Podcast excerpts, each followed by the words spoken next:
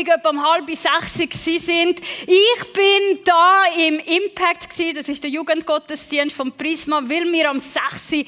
Ähm, das EM-Spiel von der Schweizer Mannschaft übertragen haben. Und etwas, was mir aufgefallen ist, ist, jeder hat ein rotes T-Shirt, weiße Hose, irgendetwas gehabt. Und genauso hat es auch am Bahnhof Rapperswil ausgesehen. Alle war eine rote Masse gewesen. Jeder hat die Hand auf der Brust getragen und ist ein stolzer Schweizer gewesen. Und wir können das wirklich auf die Schultern knopfen. Die Schweizer Nazi hat gekämpft und ähm, leider ist, ähm, äh, haben wir uns aufgespart für den WM-Titel. Leider. Oder? Aber das, was so eine EM auslöst in uns, ist, dass wir so ein richtiges Zugehörigkeitsgefühl entwickeln. Mit wildfremden Leuten. Italien hat ja gewonnen später am Abend. Ich bin ja noch in Italien. Campioni del Mondo, ich gehört schon. Auf jeden Fall äh, bin ich dann durch die Straße gelaufen und da haben sie gehupet und ich habe, äh, nein, ich habe keine Fahne dabei gehabt. Aber auf jeden Fall, ich habe mich verbunden gefühlt, oder? Und das ist ja die Freude von dieser Gemeinschaft, oder? Man kann sich mit wildfremden Leuten in den Arm legen und sich freuen. Und das ist doch etwas, was wir alle wollen. Vielleicht nicht gerade, wir wollen vielleicht nicht gerade mit allen Wildfremden in den Arm liegen, aber wir wollen niemand zugehörig sein. Und wir wünschen uns, dass das Gemeinschaftsgefühl doch noch ein bisschen länger anhebt als jetzt die EM. Wir wollen, dass es etwas ist, wo, wo längerfristig ist. Warum? Weil wir so gestrickt sind. Wir haben tief in uns inne das Bedürfnis nach Beziehungen. Beziehungen, die nicht oberflächlich sind, sondern die tief gehen die wertvoll sind. Von wo kommt der Wunsch? Der Wunsch ist uns von Gott selber ins Herz hineingelegt worden. Weil Gott ist ja selber ein dreieiniger Gott. Er ist relational, er ist, er Beziehungen und er hat etwas Besonderes für seine Kinder ausgedacht. Er hat nämlich gesagt, in Epheser 1,5 von Anfang an war es sein, also Gottes unveränderlicher Plan, uns durch Jesus Christus als seine Kinder aufzunehmen. Und an diesem Beschluss hat er viel Freude. Von Anfang an hat er gesagt, ich will dich in meiner Mannschaft dabei haben. Ich will, dass du Teil bist von meiner Familie. Von Gottes Familie. Wie wird ich Teil von Gottes Familie? Johannes 1,12 sagt, dass jeder, der glaubt an Jesus Christus, an dem, was er am Kreuz für uns da hat, automatisch ein Kind Gottes wird. Und wir dürfen von Gott zu Gott sagen, Vater. Und wir dürfen von unserem Vater Gott seine Fürsorge, seinen Schutz, seine Liebe, seine Annahme, seine Vergebung erfahren. Und er sagt, Stefanie, ich habe das Geschenk nicht nur für dich, sondern ich will, dass alle da dürfen teilnehmen. Jeder, der an mich glaubt. Und darum ist Kille auch die geistliche Familie von mir. Das heißt, ihr sind sozusagen meine Brüder und Schwestern im Glauben. Das klingt vielleicht ein bisschen speziell, ein bisschen, ja, nicht so geläufig oder wie vielleicht im Englischen my brother, my sis. Ja, aber wir leben mit dem.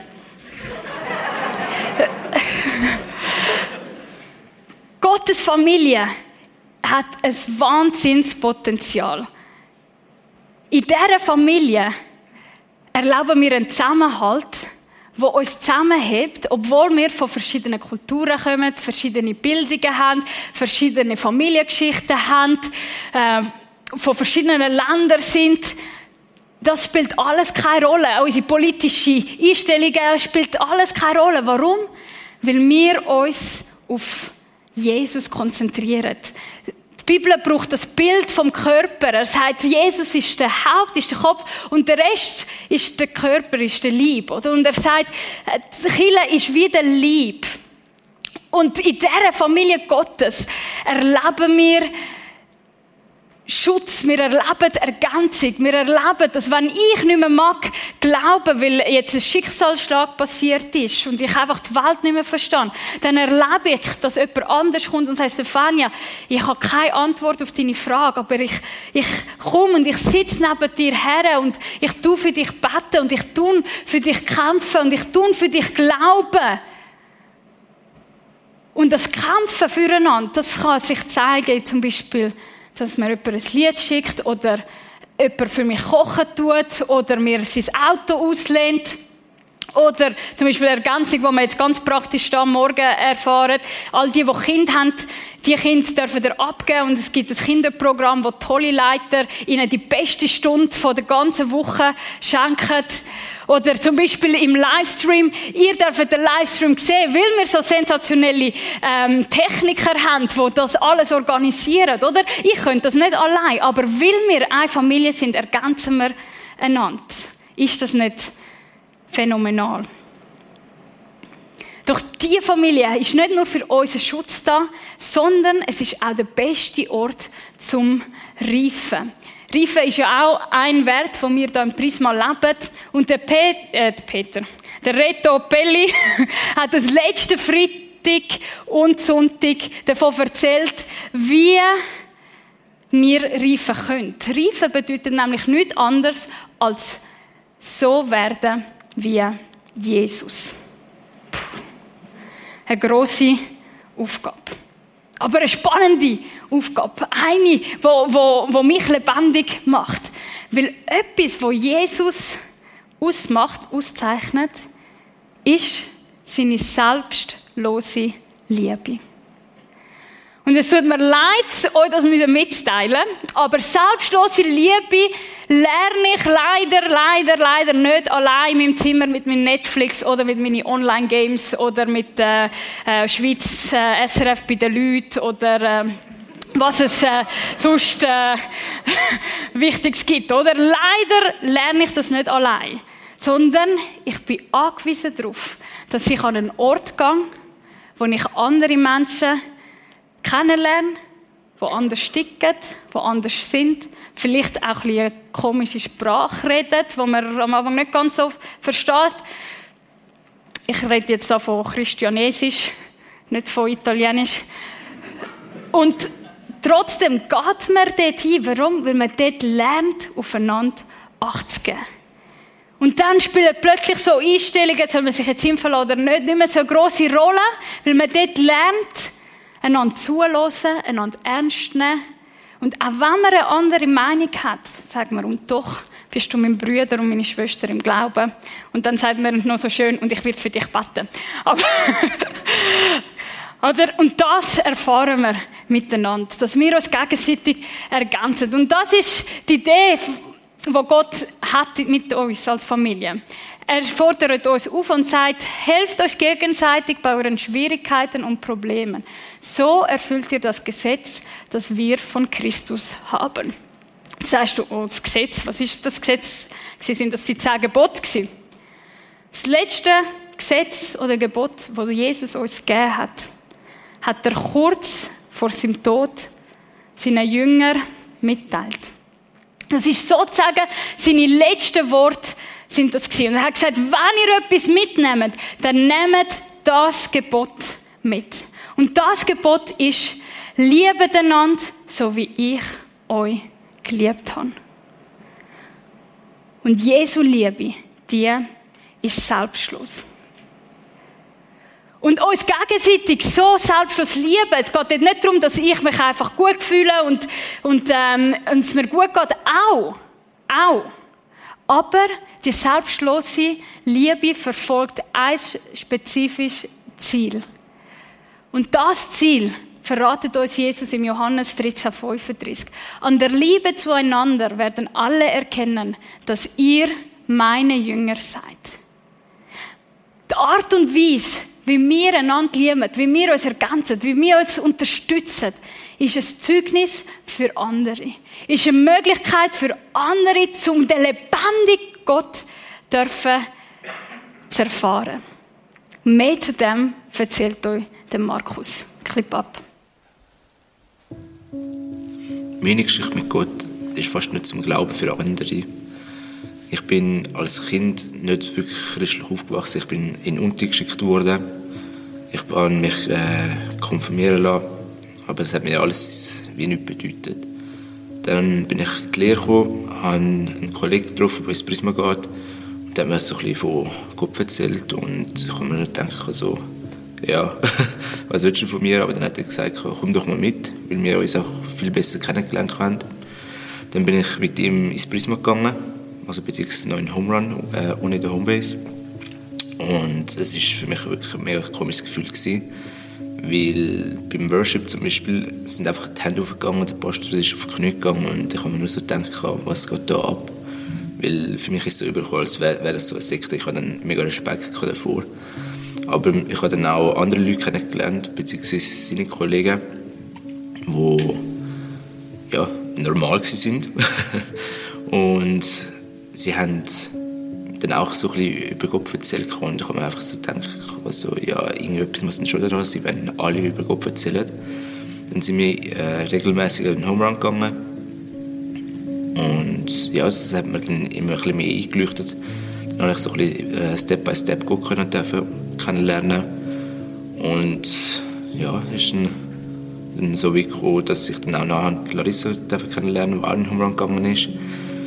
Äh, mit ihr habe ich dann auch ein Kind bekommen und wir zwei sind dann so den Weg mit Gott gemeinsam gegangen. Wir haben dann auch den Alpha-Kurs gemacht, was Prisma äh, angeboten hat und auch ins Bibione-Camp. Dann ja, sind wir, also haben wir den Alpha Life so ein bisschen angefangen. Es war sehr eindrücklich. Gewesen. Äh, dazwischen war eben das Bibione-Camp. Dort äh, sind Preachers auch sehr intensiv gewesen, sage ich mal so, also richtig deep und die Gemeinschaft dort, wo es auch gebildet hat, auch mit der Kleingruppe und alles zusammen, es ist sehr eindrücklich gewesen, was ich jetzt so im Home Run beziehungsweise dann eben im Impact selber nicht, also nicht so krass verspürt wie eben in diesem Camp, weil es auch viel intensiver war. Und es sind halt auch mega coole und schöne Freundschaften entstanden dort. Ja, dann hat es dort mal noch Gebet, äh, Gebetsabend gegeben, wo wir äh, hingegangen sind. Und dort habe ich dann wie so für mich selber gemerkt, mir fällt der Glaube so ein bisschen, weil ich so wie im Loch war, um wirklich zu beten. Ich habe mich einfach so verloren gefühlt. Ich habe nicht, nicht gewusst, was soll ich machen, mache ich es richtig. Es war wirklich einfach so eine Lehre in mir. Dann am gleichen Abend sind wir dann noch zurückgegangen zu den Häuschen. Sind dort noch auf dem Balkon am Chillen gewesen. Haben ein bisschen geredet so, und dann habe ich halt erzählt, dass ich so wie eine Blockade habe. Dann haben sie gefragt, ob sie für mich beten dürfen. habe ich gesagt, ja, wieso nicht. Äh, dann haben die angefangen zu beten und im gleichen Augenblick haben dann Teens auch für den Impact äh, angefangen zu beten. Und das hat irgendetwas in mir ausgelöst, dass Gott in das Camp gekommen ist, in mich hinein und einfach die Dunkelheit weggenommen hat und sein Licht in mein Leben gebracht hat. Es ist so ein Moment, ich, ich habe nicht mehr gemerkt, dass ich wie so in einer Trance war. Die Kollegen haben erzählt, dass, also was so passiert ist, dass mir einfach Flüssigkeit aus den Augen, aus der Nase und aus dem Mund einfach alles rausgekommen ist.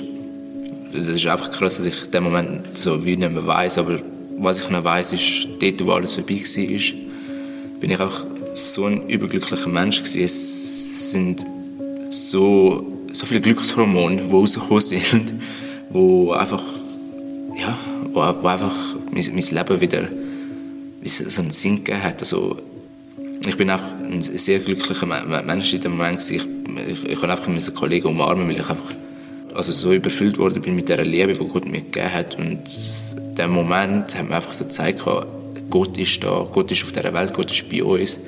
Und ich möchte mich vor seinen Augen taufen lassen. Einfach als Dank auch, dass Gott in mein Leben gekommen ist und dass ich auch meinen Weg mit Gott zusammen gehen Dann habe ich mich dort zu Bibione taufen lassen im Meer.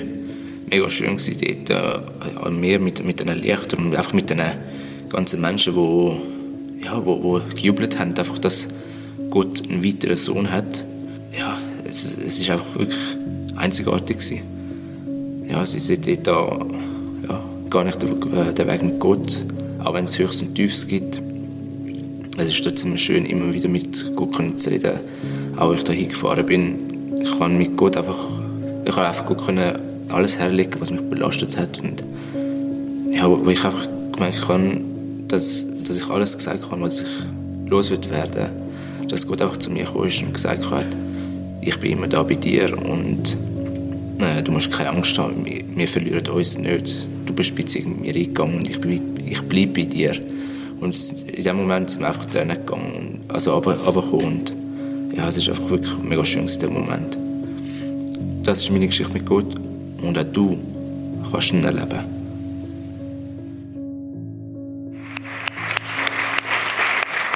Das ist die Geschichte von Megan und ähm, er ist wirklich ein anderer Mensch geworden, seit er Gott so hat dürfen erleben. Und wie hat das angefangen? Es hat angefangen mit einer Beziehung. Ein Kollege, der sagt, hey, komm doch da mal mit in Home Run. Das war dort zumal der Jugendgottesdienst. Durch diese Beziehung kommt er da rein, er lernt neue Leute kennen, er kommt mit in ein Camp, wo wir ein bisschen mehr zusammen sind als drei Stunden am Abend. Und dort erlebt er die Gemeinschaft. Und durch diese Gemeinschaft erfahrt er Gottes Liebe. Wow. So viel Potenzial hat die Gemeinschaft, die in diesem Raum sitzt und wo im Livestream auch zuschaut so viel Gemeinschaft, so viel Potenzial. Und doch, doch sieht die Realität leider allzu oft anders aus. Oft erleben wir gerade unter Christen Verletzungen. Und die gehen manchmal ein bisschen tiefer als bei anderen, oder? Weil wir so den Anspruch haben, hey, aber von dir als Christ hätte ich das jetzt also gar nicht erwartet. Kennst du das? Vielleicht sind ein paar von euch da, wo, wo von einer Kirchengeschichte kommen, wo sich Kirche gespalten hat und böse Worte austauscht worden sind. Oder vielleicht hat dir auch ein Leiter etwas sehr Verletzendes gesagt. Und ich möchte stellvertretend für das um Vergebung bitten. Es tut mir wirklich leid. Und trotz diesen Enttäuschungen und Verletzungen, die wir haben, die uns vielleicht auch markieren, ein Stück weit, wenn wir ein bisschen tiefer graben, wenn wir herausfinden, was ist das Geheimnis, damit das Potenzial, das in dieser Gemeinschaft ist, so unleashed wird, so unleashed, ähm, freigesetzt wird. Wie ist das möglich? Und dieser Frage gehen wir heute ein bisschen näher auf den Grund. Wie erlebe ich und lebe ich verbindliche Beziehungen nach Gottes Design? Und wir haben ja erfahren, dass Reife bedeutet ähnlicher werden wie Jesus. Und weil Jesus unser Vorbild ist, weil er ja der Haupt ist, wie, wir, äh, wie ich das vorher erklärt habe, wenn wir uns fragen, wie hat Jesus seine Beziehungen gelebt? Und ob du jetzt Jesus kennst oder nicht, als Erlöser oder nicht Erlöser, als ob er nur eine historische Figur für dich ist, alles easy, alles gut. Weil wenn die historische Figur nach 2000 Jahren immer noch Auswirkungen hat, dass sich Menschen immer noch nach ihm benennen, dann wird er ein paar gute Tipps können weitergeben. Und wir wollen jetzt einfach mal vier rauspicken. Jesus hat ja vor 2000 Jahren gelebt und er ist eine riesige Sensation gewesen. Wir lesen, dass zum Teil bis zu 5000 Menschen gekommen sind, zum ihn zu hören, zum ihn von weitem zu sehen, zum können geheilt werden, dürfen etwas erfahren, was, was das jetzt ist mit der Tora und was äh, das Gesetz von Mose ist, wie wird das erklärt, was ist Himmelreich. Die haben Wunder gesehen, die haben gesehen, da ist etwas. Er hat viele Followers gehabt und auch einige Haters, wo ihn dann schlussendlich auch umgebracht hat.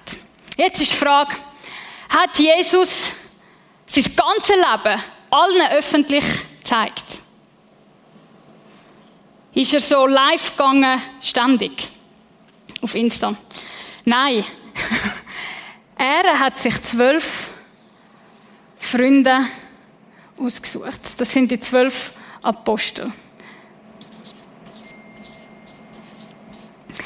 Er hat gesagt, mit diesen zwölf Leuten will ich mein Leben teilen. Warum? Weil das Sinn macht. Es macht Sinn, dass wir nicht mit der ganzen Welt befreundet sind, sondern dass wir eine Gruppe haben. Eine Kleingruppe, könnte man sogar sagen, mit denen wir durchs Leben gehen. Mit denen wir uns freuen, wenn wir äh, ein Kind bekommen, wenn wir brüllen, wenn es kein Kind gibt, wenn wir uns freuen, wenn, wenn wir die LAP bestehen. Uh, Itzel, yes! Oder mit denen wir können uns anführen und, und, und das Leben teilen in den Höchst und in den Tiefs. Und Jesus hat von diesen zwölf Aposteln auch ganz, ganz viel Ergänzung erlebt. Oder zum Beispiel der Judas Iskariot, der hat Finanzen gemacht. Ich nehme an, er hat auch die Steuern für sie gemacht. Ich hätte gerne jemanden, der für mich Steuern macht. Oder, oder es hat auch noch andere Frauen gegeben, die für ihn gekocht haben. Also Jesus hat nicht nur ihnen Sachen erklärt, mehr von sich erklärt. Zum Beispiel, wir lesen, wie er zum Teil Gleichnis nur den zwölf Aposteln erklärt. Sondern er hat auch von ihnen äh, profitiert. Er hat die Freundschaften gelernt, er ist auf sie angewiesen gewesen. Jetzt, zwölf sind immer noch viele Leute. Und darum hat er drei Leute gehabt. Den Johannes, den Jakobus und den Petrus. Und mit und diesen drei Leuten hat er sich sogar noch ein bisschen mehr gezeigt. Hat ihnen sogar noch ein bisschen mehr an, seinem, an seiner Macht teilhaben lassen. Oder vielleicht kennen ein paar von euch die Geschichte in der Bibel von der Verklärung, wo Jesus auf dem Berg ist und dann kommt noch der Mose und Elias, das sind zwei große Propheten vom Alten Testament und die sehen, wie herrlich das Jesus ist und dann kommt nochmal die Stimme Gottes, die sagt, und du bist mein geliebter Sohn, an dich habe ich so viel Freude. Und die drei blassen weg, die sind so, wow, Jesus, das bist du alles, komm, wir bauen das Häuschen da und wir leben da für immer. Und Jesus hat gesagt, ja, aber wir müssen noch ein warten. Und die Jünger wollten sicher wissen, warum sie noch ein bisschen warten mussten. Und dann hat es jemanden der bei Jesus ganz nah war. Und das ist der gleiche Johannes wie von diesen drei. Der Johannes, er hat so ein bisschen wie die Rolle vom, vom, vom kleinsten Kind in einer Familie wo oft das Lieblingskind ist, ist bei uns nicht so gewesen. Wir sind alle gleich fest geliebt sind, gell, Papi? ja, definitiv. Aber manchmal, oder, haben wir gewusst, ah, wenn ich jetzt das von meinem Papi will, dann schicke ich meine kleine Schwester so ein bisschen führen und sage, ach, können wir nicht noch ein, zwei Stunden Fernsehen schauen und so, oder? Und der Johannes hat ein bisschen die gleiche Funktion gehabt, oder? Dort haben die Jünger gesagt, Johannes, du bist doch der, der so nah am Herz von Jesus ist. Kannst du nicht gehen und immer fragen, wie er das jetzt genau meint? Oder? Und das ist mal der erste Punkt, den wir von Jesus können lernen Leben teilen, nicht mit der ganzen Welt, sondern mit zwölf Leuten, kleinere Gruppen. Das könnte eine Interessengruppe sein, eine Kleingruppe sein, deine Nachbarschaft, deine Familie. Wo du sagst, hey, wir wollen miteinander vorwärts gehen. Und dann gibt es drei Leute, denen zeigst du dich noch ein mehr. Und in all diesen Beziehungen hat Jesus etwas betont. Nämlich, er ist authentisch mit ihnen umgegangen. Ich habe da einen Spiegel. Warum?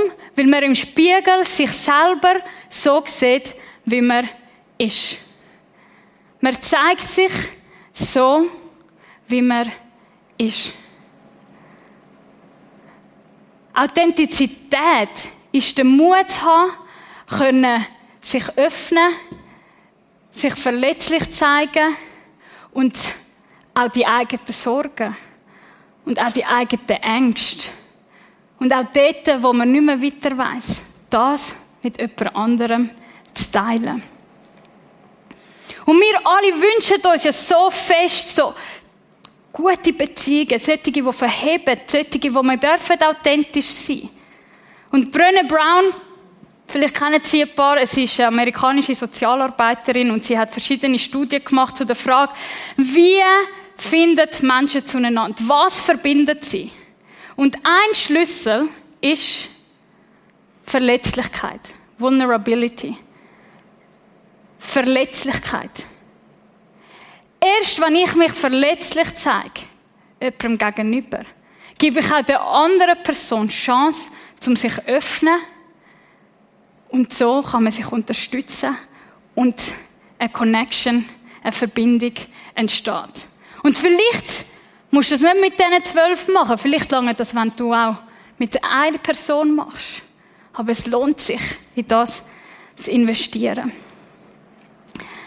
Ein weiteres Prinzip, das wir von Jesus lernen, ist Gegenseitigkeit. Gegenseitigkeit ist Kunst, Hilfe zu geben, aber auch Hilfe anzunehmen. Ich vom Typ her, ich gebe gern und ich bin gern großzügig und es fällt mir eher schwierig, zum Sachen entgegenzunehmen. Und manchmal kommt es ein bisschen darauf an, von wem, oder? Und eigentlich ist das schade. Das ist sehr schade. Weil ich beraube mir von einem Prinzip, das Jesus uns gibt. Weil er sagt, hey, wie es der Reto gesagt hat, wir sind nicht als Einzelgänger geschaffen, sondern wir sind gemacht, um mit anderen Leuten Leben und Ergänzung durch andere zu erfahren. Und selbst Jesus hat das gelebt. Er hat das gelebt in seiner dunkelsten Stunde. Vielleicht mögen ein paar von euch die Geschichte erinnern, wo kurz vor seinem Tod, wo er im Garten Gethsemane geht, geht beten. Und er packt die drei, die drei Jünger, er packt sie und sagt, betet mit mir, bleibt mit mir wach, bleibt mit mir wach, bitte, ich kann nicht mehr, ich schaffe das nicht allein, ich halte das nicht durch allein. Und dann geht er, sie schlafen ein, kommt er zurück, Sie schnarchen immer noch. Und trotzdem sagt er, hey, ich brauche euch.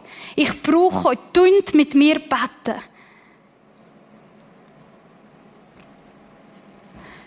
Wenn sogar Jesus Hilfe von anderen gebraucht hat, wie viel mehr brauche ich auch Hilfe und Unterstützung und Ergänzung durch andere.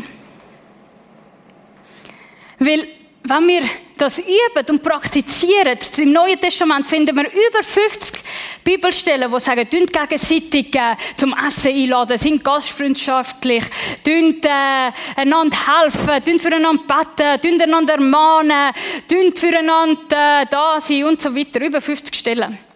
Kann man nachlesen. Weil wenn wir das machen, dann verfolgen wir das eine Ziel. 1. Korinther 12, 25. Auf diese Weise kommt keine Spaltung im Leib zustande, sondern alle Glieder sorgen in gleicher Weise füreinander.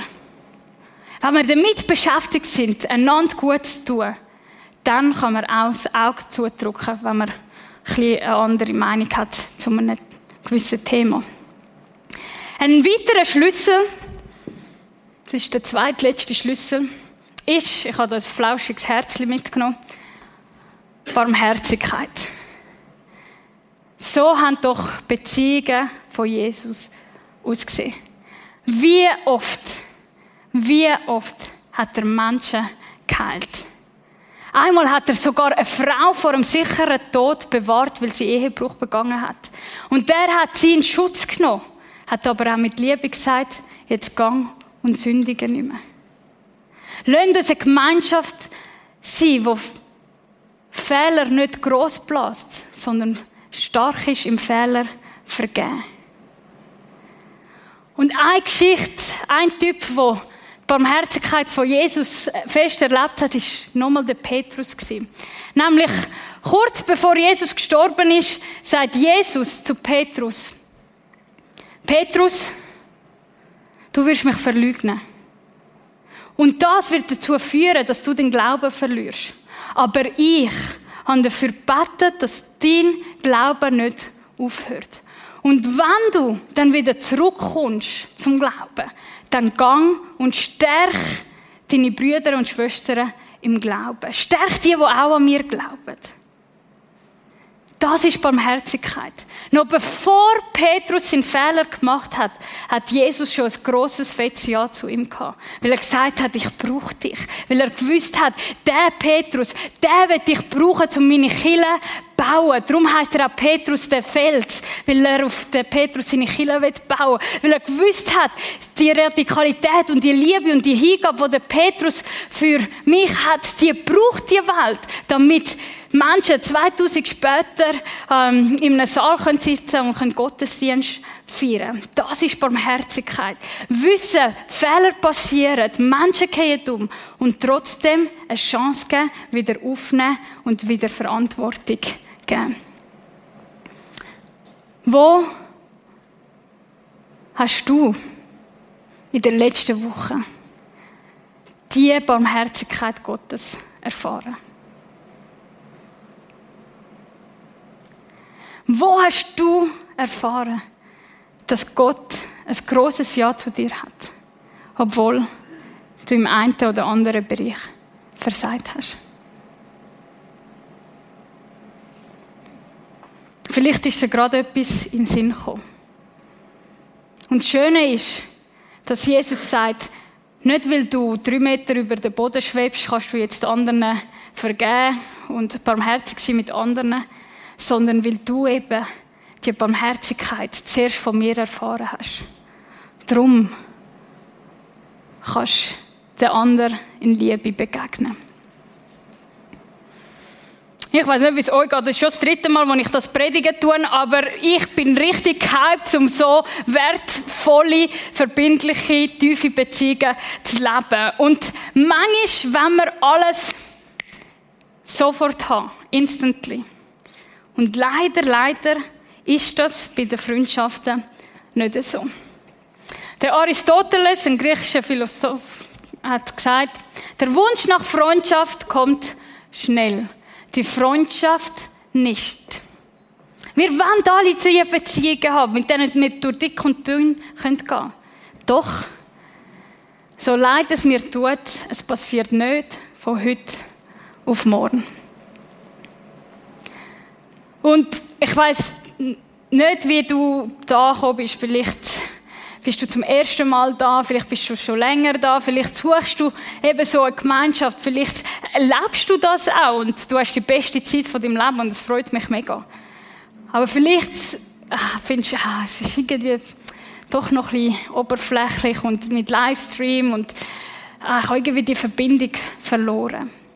Und ich möchte dir Mut machen, bis ein aktiver Teil. Wenn du gern von anderen zum Mittag eingeladen wirst, fang doch an, als erstes jemanden zum Mittag einzuladen. Ich finde es so toll, dass es am Dienstag auch neue Kleingruppen gegeben hat. Hey, bleibt dort dran, weil erst indem wir miteinander Zeit verbringen, lernen wir uns kennen, lernen wir einander vertrauen. Und dann ist es auch viel einfacher, sich zu öffnen, sich so zu geben, wie man ist. Das braucht Zeit. Und ich möchte dir heute Morgen diese Frage stellen. Du bist da.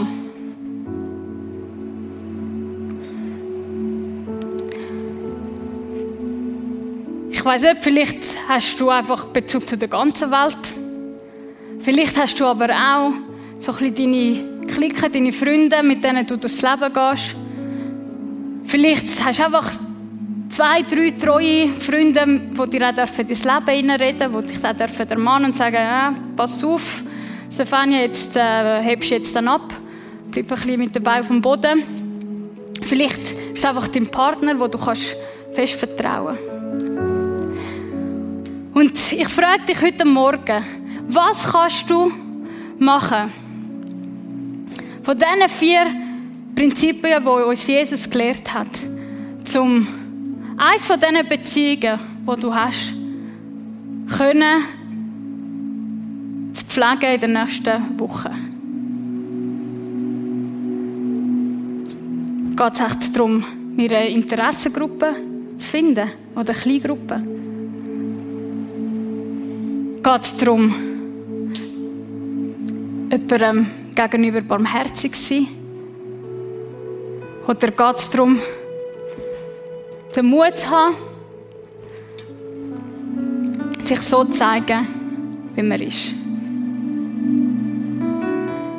Während die Band im Hintergrund spielt, kannst du das jetzt gerade für dich überlegen. Du kannst auch mit Gott darüber reden und ihm gerade fragen, was ist dran in meinem Leben.